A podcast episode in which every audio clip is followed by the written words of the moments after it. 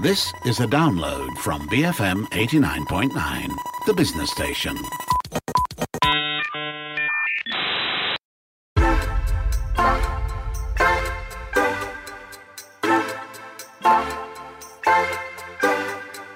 Have you ever stopped to wonder what exactly success means to you? Is it money, fame, power, all of the above, or none at all? I'm Dashran Johan, and this is Redefining Success, a show where we speak to passionate people from various fields about their lives, what makes them tick, and what the word success means to them. My guest on today's show is Suzanne Mooney, founder of the Lost Food Project. Welcome to the show, Suzanne. Thank you, Dashran. Thank you for inviting me on today. Uh, Suzanne, before we get into the main topic of, of discussion, tell me a little bit about the Lost Food Project. Sure. Well, the Lost Food Project is a sustainability food bank, which means we try and rescue food and non food essentials, like, for example, shampoos, nappies, toothpastes, things that we all need you know, in our everyday lives that uh, is sometimes actually quite unaffordable for a lot of people but we uh, try and rescue products that will otherwise be going to the landfill. So it basically, if we take these products, if we can rescue these products, it saves uh, a big environmental problem because these products go into landfill. They create CO2 and methane gases, which uh, are very pollutant to, to the environment. And obviously, if we can give these products to people for free, then it saves them a lot of money. Um, and uh, yeah, it's a, it's, a, it's a good way to redistribute wealth a little bit and also help the planet at the same time. You uh, run, run an NGO. How do you define success personally?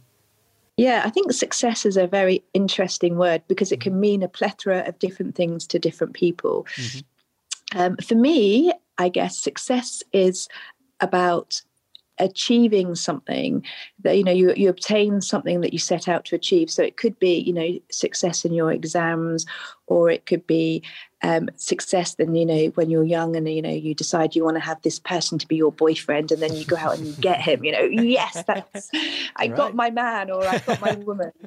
So um, that there's kind of different levels of success but for me real true success is when you actually have to put hard work into something, when there's a challenge that is difficult and you're almost kind of not sure whether you should do it or not because it's a bit challenging and then you achieve it. That for me is is real success. And it could be anything. It could be monetary. It could be to do with your job. Um, but yeah real success is when you have to work for it. To be honest mm-hmm. you know money isn't really the driver in my life. Mm-hmm. um, so on a personal level i would say you know success isn't really related to money unless it's to do with the funds that we need for the Lost Food Project, which right. is obviously very important. Um, but it's usually actually about legacy. So if something is sustainable and has an impact on my life or has an impact on other people's lives, then that is successful. If something is just very temporary, you can have a obviously temporary success but for as I say, for, for myself, when I when I think about my biggest successes in lives are when there's like an impact. Like for example, you know, when I was at school, um, I was told that um, I shouldn't do English. I shouldn't be a journalist. I should do science and maths, and and I kind of kept doing this sort of thing that I was told not to do, and I eventually became a, a journalist right. and uh, that is a real for me was a big success because Absolutely. i was told not to do something and i kind of tried to keep doing it anyway um, so yeah i just think it's about thinking about what your dreams are um, sticking to them and if you can make it work they're, they're the biggest successes yeah now how suzanne did you develop your passion for for this for for for the lost food project for fighting food waste right? It's a very specific sort of cause. How, how did you develop a passion for this? Sure. Well, I think that, you know, in life, lots of us sort of come across you know these uh, these causes or right. you know the new chapters in our life by chance mm-hmm. a lot of things happen accidentally and that was you know the same for me there's certain kind of cues along the way um, when i was i was living in africa for a while and i was waitressing and i happened to be working in a restaurant and you know we were throwing away bins of perfectly perfect food every day and when I was saying to our bosses, um, because at the time there was, it was just literally at the end of apartheid, and and there was still very much apartheid, maybe not politically, but in reality, right. there was a big sort of um, distinction between the kind of the white kind of owners of the restaurant and the often the the, the black kit the african kitchen staff and it was you know for me it was very wrong and you know these ladies were like lovely um you know and were working really hard and they were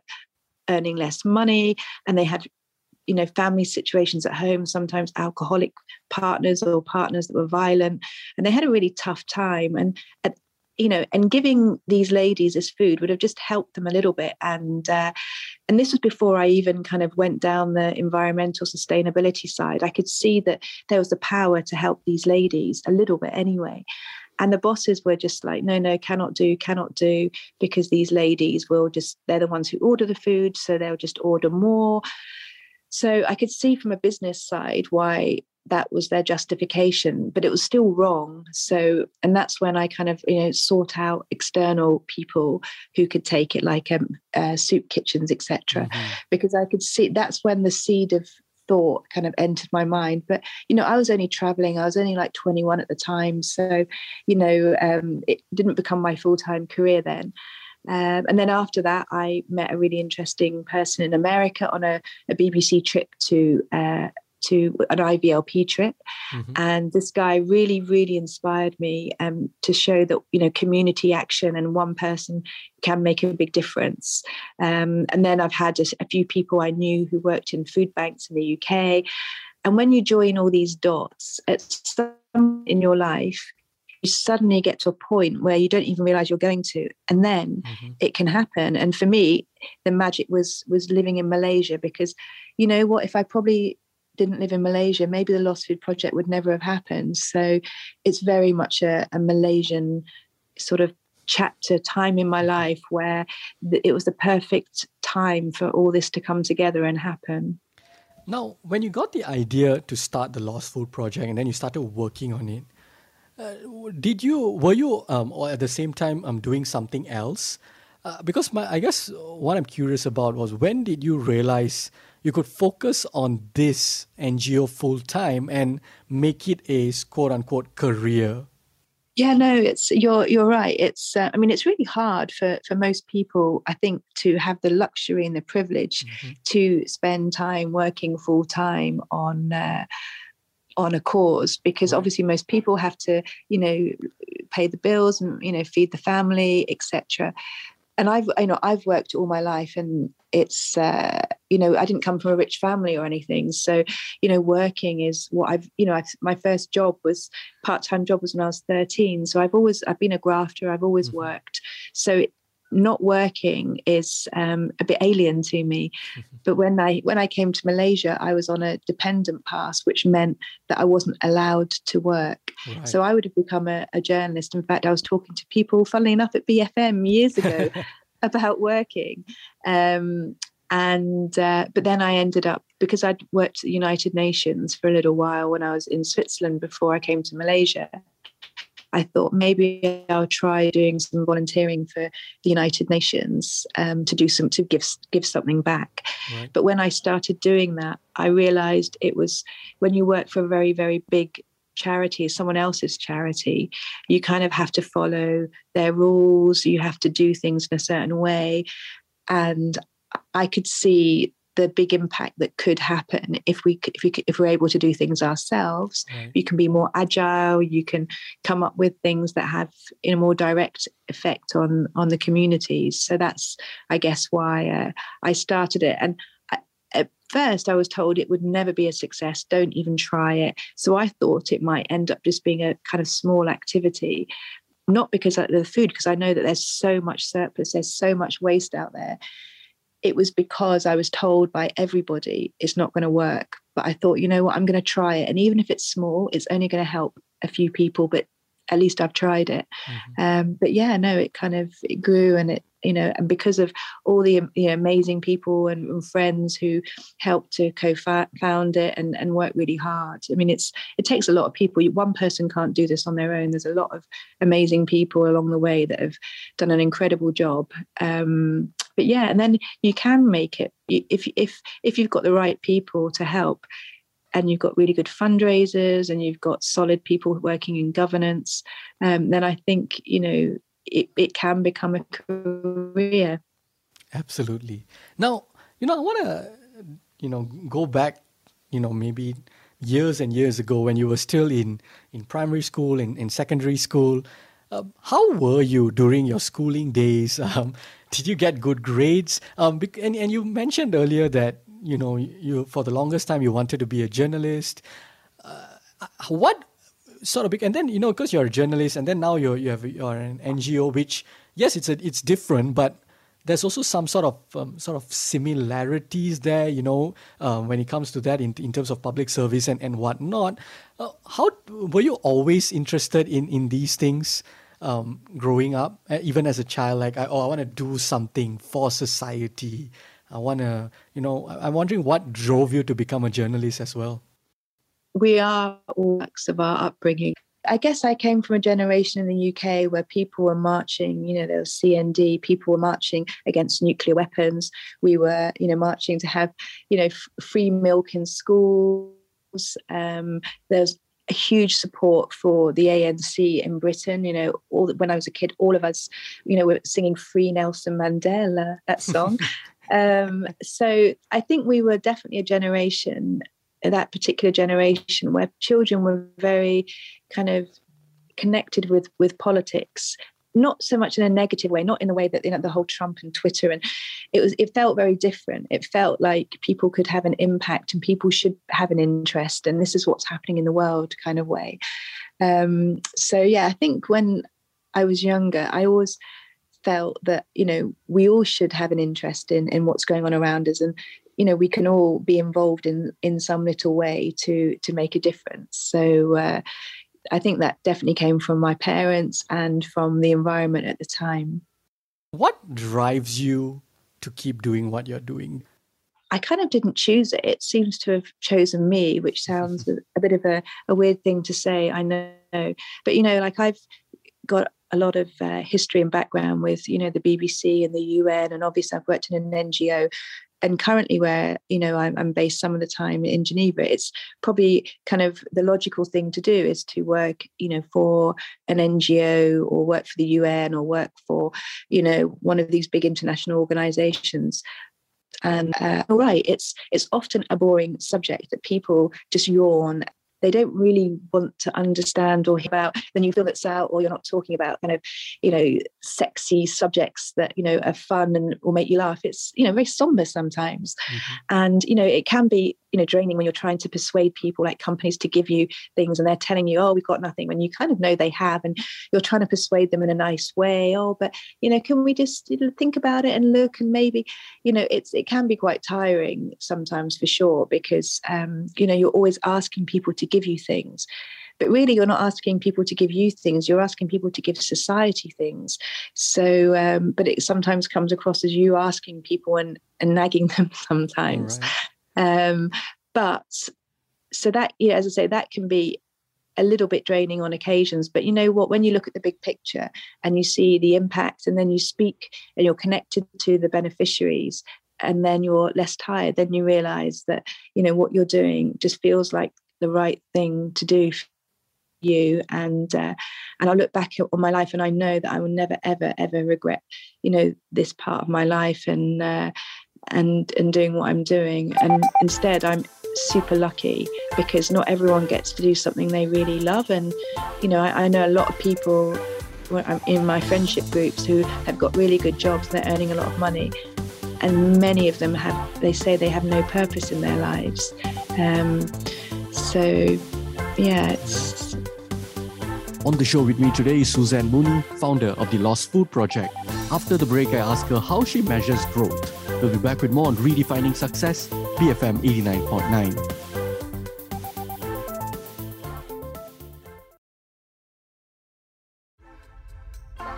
Welcome back to Redefining Success. I'm Dashran Johan, and my guest on today's episode is Suzanne Mooney, the founder of the Lost Food Project. So, Suzanne, you, know, you talked about your friends, um, you know, they, they are making, you know, they're doing certain jobs and, and they're making a lot of money, but they feel like they don't have purpose and, and things like that. Um, but at the same time, there's this thing where, I mean, it's undeniable that everybody needs money um, as well. Were there points where you felt like what you're doing now, this path that you've chosen to take, isn't going to work out and that you might need to quit and switch to a corporate job, for example? Sure, there have been times, obviously, along the way where you know, I've as I say, I've always worked, I've always had my own money, right. and and even in a relationship, you know, my husband is has always been super super equitable and super fair, and he mm-hmm. he always counts, you know, our money as our money, even though I haven't. In fact, I've been putting money into this rather than taking it out. So, but he's always been super generous. However, you know, when you when you're used to earning, you know, your money all the time, it it can be difficult and challenging to uh, to not have your own income. So of course, there's been you know times along the way when I've thought, you know, gosh, I could earn, you know, some proper money again, and we can have nicer holidays, or we can, you know, just you know, we could if we wanted to, you know, get a you know a nicer car. If although I, the only car I really want to get really at the moment is a, an electric one, but that's another story. Um, but you know, I think we all and it's human to kind of want to have nice things right. for sure there's no uh, and my kids as well you know my kids all want this they want that and and sometimes i say well we, we can't actually have it because you know i'm not working or well i am working but i'm not you know earning you know corporate money so um but again i think that with sometimes a bit too driven by money it's how much you need and how much you want and there's i think there's a gray area and i think people kind of some people anyway, not all people, because I do understand particularly the cost of living crisis, um, and it's which is around the world, and there's so many people who are on the brink. So I have to be very careful what I say because I don't want to say anything distasteful. But you know, we as a family, we are you know comfortable enough we can pay all our bills and we have food and you know we can sometimes have you know some holidays and things but um but yeah, of course, you know, I could always justify why I need to earn more money, but you know, we can survive without earning more money. And if we can do that and I can do what I'm doing, then I would much rather just do this for as long as I can for sure. You know, I, I'm wondering if you've ever had this sort of existential thought about this in the sense that you know, growing up, you know, we've we've always we hear, you know, you you need to find your purpose in life. You need to give back to society and, and things like that, which is great and and things that, uh, you know, I agree with and clearly think you agree with as well. But then, you know, especially in recent times, if not for for decades already, um, you know, once you, you you actually enter into the working world and things like that, you uh, a lot of it is just about making money. It's just about um, making money for, for a corporation and, and so on and so forth.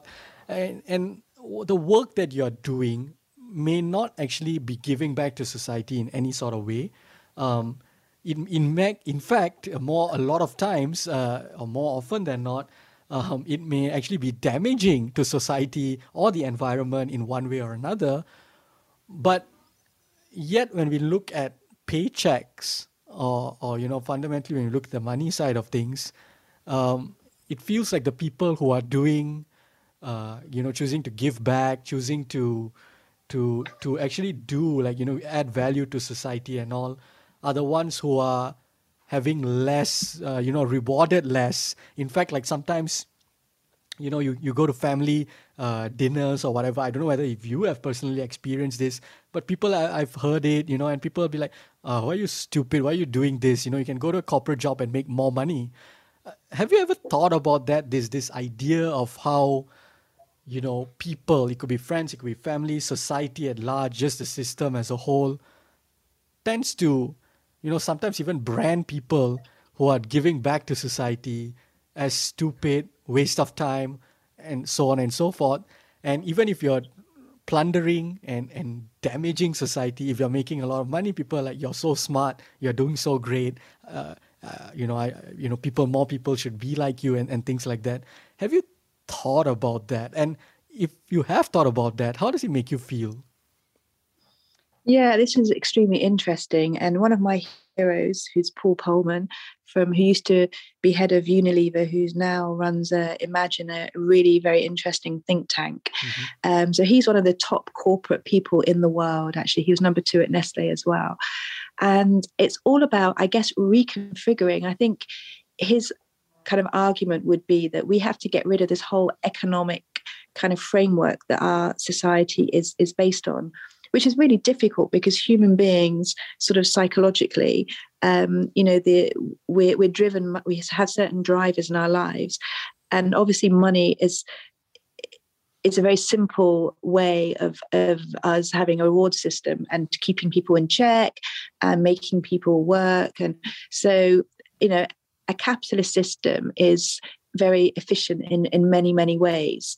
So you know we all get that. However we've got to a point in society, I think personally, where um, the earth is, you know, is is being damaged, and we have to understand that, you know, if, for example, you have an area of land, if you only had a finite area of land, or you know, if you think about the, the the rivers and if you overfish and you have no fish left then what do you do you know? So you have to be have some foresight into what we're doing with with the world. So we have to value we think we have to reconfigure our value system. And you know, of course, money has to be part of it. No one's suggesting for a minute we have total anarchy, and but we just have to reconfigure what real value is and come up with a system where people who are adding value to society, whether it be, I don't know, nurses or teachers or, you know, people who are conserving, conserving forests or people who are giving back to society mm-hmm. have more of a reward and you know you've got people who are making rich people richer you know how is that adding to society so and i'm not saying they shouldn't have their job but i just think that we just need to think really carefully about how we construct our society if we do want to have a sustainable world what are some of the biggest challenges you faced? Because you've been running the, the Lost Food Project for a few years now. What are some of the biggest challenges you faced running this organization? Yeah, well, I guess um, oh, there's different challenges. There's uh, lots of different challenges. Like as I said at the beginning, before we even started, we were told it wouldn't work. Um, So that's obviously challenge number one. And then you have challenges where some companies, you know, would say that. Um, you know they, there isn't any waste whereas you know it's kind of almost impossible every there's waste everywhere even if i said to all the listeners you know you all have some waste at home. Some people say, no, no, I don't have any, I don't have any, but we all have a little bit of waste. It's kind of the, the nature of any supply chain. There, there can't not be waste. And then you'll have businesses that, um, you know, there's a one one man uh, or one woman, you know, band, and you know they don't have time to. Uh, so you'll say, "Can we take your surplus?" They'll say, "Cannot, cannot, no time, no time." Um, so there's lots of you know things we have to overcome to even you know get the the surplus products. Um, and and then there's you know obviously challenges because we've only got a, a, finite amount of resources. So we there's i mean there's an endless pit of of food that we can we can collect but we can only collect what we can afford to in terms of our resources our hire our capacity. Um, we try and explain to to companies you know that we can have a bigger impact if we if we're given money to expand. So for every like one ringgit um, that's given to us if we um, kind of invest it as a you know into expanding tlfp we can give out five meals. But a lot of companies you know they might want to say, oh, like particularly during COVID, you know, oh, you know, if we give you sort of 50,000 ringgit or 100,000 ringgits, we can, you know, buy this volume of food. And it's mm-hmm. nice because obviously people want to help people, particularly in need. But as the challenge for us is also to um, explain the sustainability side as well as the humanitarian side because we're very much into uh, the environment and sustainability as much as we are helping people. And sometimes that narrative isn't as strong. Um, mm-hmm. but I feel that in the increasing years to come, it w- it will be. So this is a challenge for us. Um, and the other challenge, which we haven't even started, but certainly in other countries, you know, people are actually eating food past even the best before, never the expiry, obviously.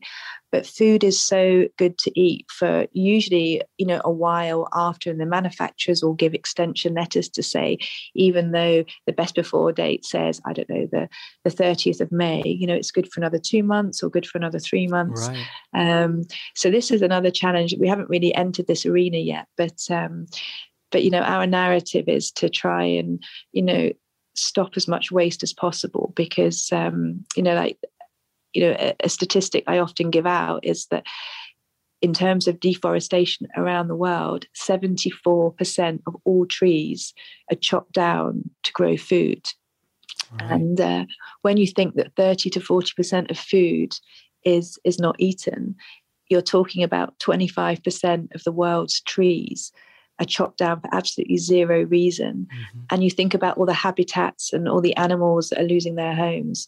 It's uh, it just doesn't make sense. And it's it's just very thoughtless of humans to behave like that. It's it's different if obviously we're eating the food. I mean it's still difficult because we're destroying habitats etc but when we're not even eating the food so that's why i feel really passionate about food loss because most people you just don't think about it in in real terms. And but you have to explain to people, you know, the whole way along the, the food supply chain, the consequences of our actions. And and sometimes you come across as preachy or sanctimonious. And, you know, and I really don't mean to because until I started doing this myself, I was very naive. I didn't understand any of this either.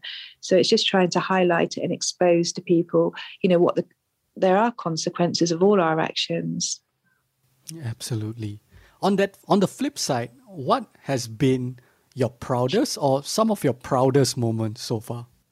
Wow, um, the proudest moments. I guess uh, it's when you often when you overcome the challenges. Right. I mean, when my kids say, you know, they're they're proud of something that we've done, you know, because often I've neglected my children, mm. and uh, and I feel you have a lot of mother's guilt sometimes when yeah. you you know you don't always um, you're not always 100% there for all, your children all the time and mm-hmm. but because i feel so passionate there's been times when i just have been missing um, i think sometimes persuading uh, you know some of the the bigger companies that um, at first said no and we eventually wore them down and uh, we're, we're, working with them that's always uh, really very rewarding um, one of the there's a couple of personal um, stories I can and tell you that I think this is what drives me, probably as a journalist, because I love people's stories.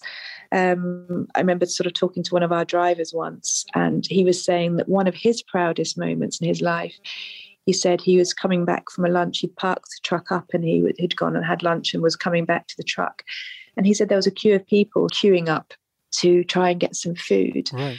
And he was saying, Oh, you know, sorry, we, we kind of don't give out food to individuals but he sort of gave them some you know explanations of you know the organizations we work with that they could maybe sign up to and get food that this way. And he said to me he said i was so proud to be wearing our t-shirt. He said it's uh, you know and he's you know all our drivers have never really left. They and i think that when you have people like that that are proud to work for you that just makes me very proud.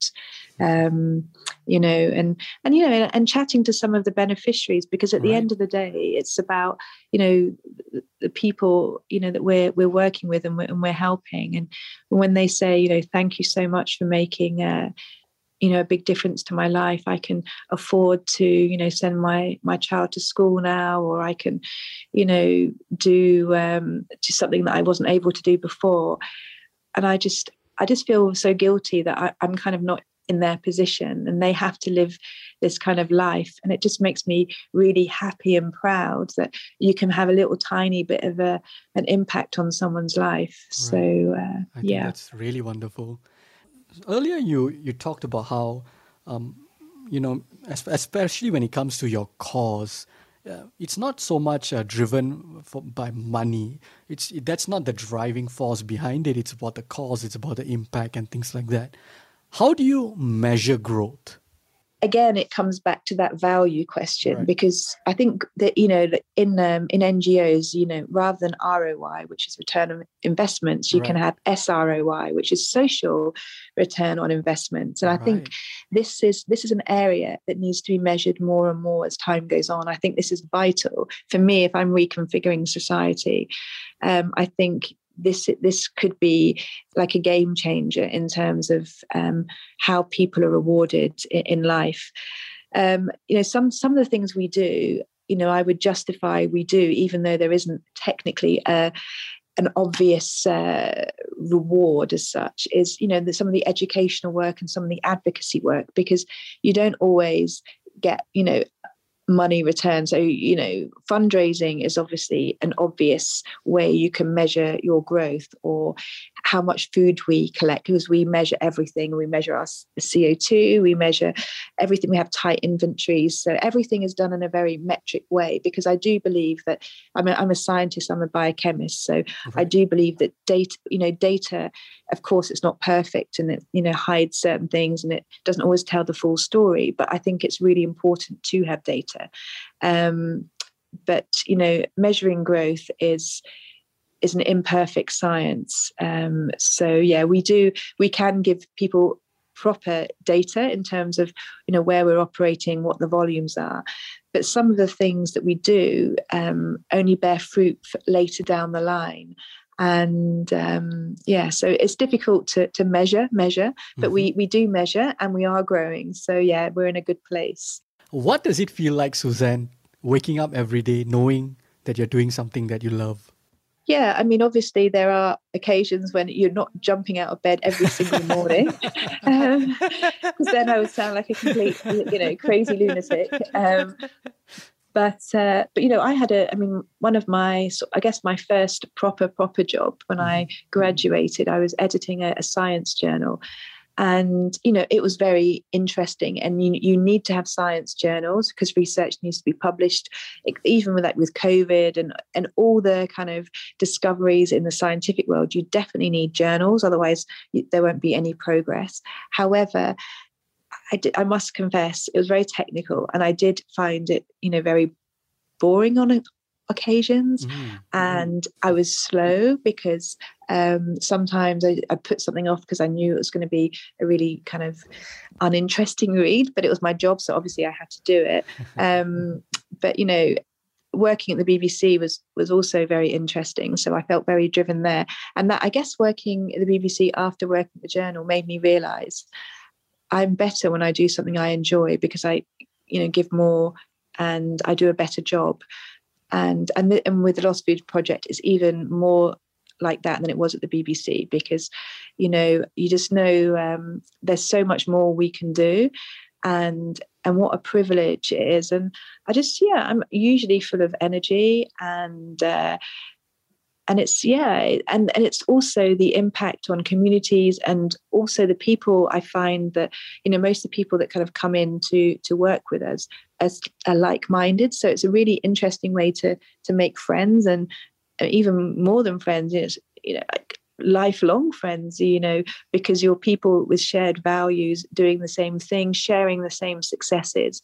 So it becomes you know very precious i think. So uh, so yeah no i'm I am mostly full of purpose, and um, yeah, I think uh, it's something that everyone should do a little bit, Mhm. actually for selfish reasons, so they can feel happy and good about themselves. I want to circle back to what you brought up very early on in the show, which is your definition of success. Um, and if you could hone it down to two words that you brought up was impact and sustainability. With that in mind, your own definition of success, do you think you are in a place right now where you consider yourself successful? Well, I don't know if I would consider myself to be successful. I think some of the things, you know, we've done have been so far successful, and I hope they continue to be Mhm. successful. I don't think anyone should let rest on their laurels. I think, um, you know, there's a lot more to be done. And I Mhm. think as soon as you label yourself as a success, I think it all goes wrong there. And I think that's where leaders and some, not all, but some of the world's politicians kind of fail because they have hubris and they think they're doing everything well. And I think we all should be learning all the time. We should always be trying to improve and get better. So I think you can say you've been successful, but there's there should you should always have more success in front of you, which you should be aiming for. One last question before we wrap this conversation up, Suzanne. Um, there are a lot of young people who might be contemplating um, working at or even starting their own NGOs. Um, they might be passionate about certain causes. But, you know, especially let's say even in, in Malaysia, um, whether it's parents or whether it's society at large, like people will just say like, I, I, stop, don't waste. A lot of people might say, you know, don't waste your time. Can you just be more practical and pragmatic and, and think about, you know, how you can make money and, and things like that, pro, you know, proper money, as some would put it.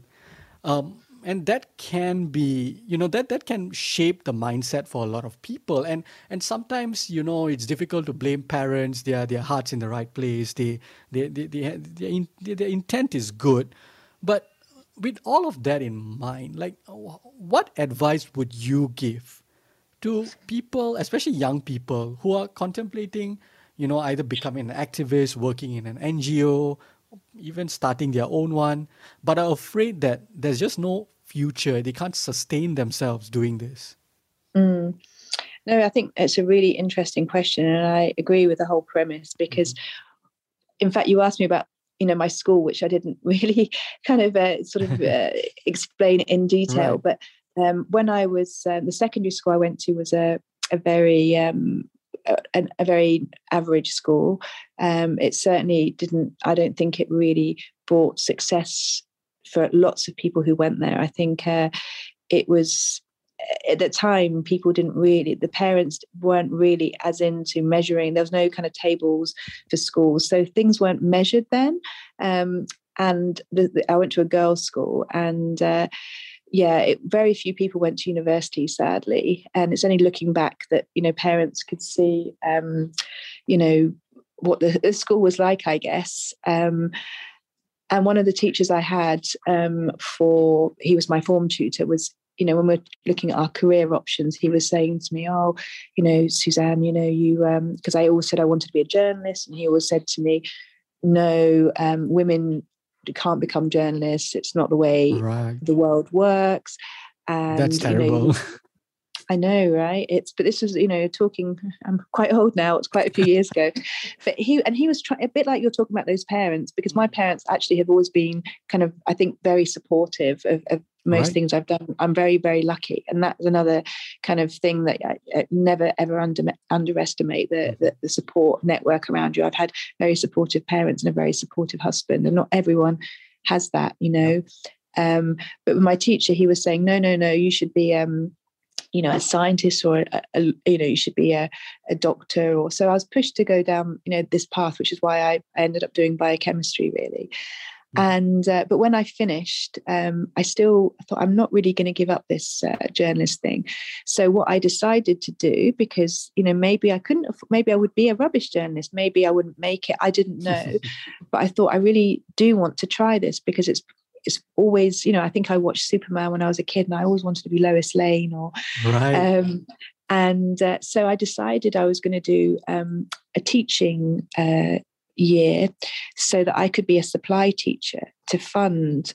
I wanted to do a, be a part-time journalist, put my toe in the water, see if I could manage it and sustain it. And my backup plan to pay for it was to be um, a supply teacher. So, right. you know, we we all get to where we want sometimes by going in circuitous routes that you know maybe not so obvious. So i would say to people um, of course you know not everyone can afford to to do this for free and it is a lot of work. So i would say don't give up your your dream. If you do feel passionate about something and you succeed it's the the best thing that can ever happen. So um so i would say you know never give up on your dream, even if it feels impossible and, you know, almost unachievable. Because if everyone felt like that, then uh, nothing would ever would ever happen in life. And you can't ever achieve success without having failures on the way. And the most I would say the biggest lesson for me in life is not to be afraid to fail. The, the fear of failure is the biggest brake on uh, success. It's the biggest problem for progress.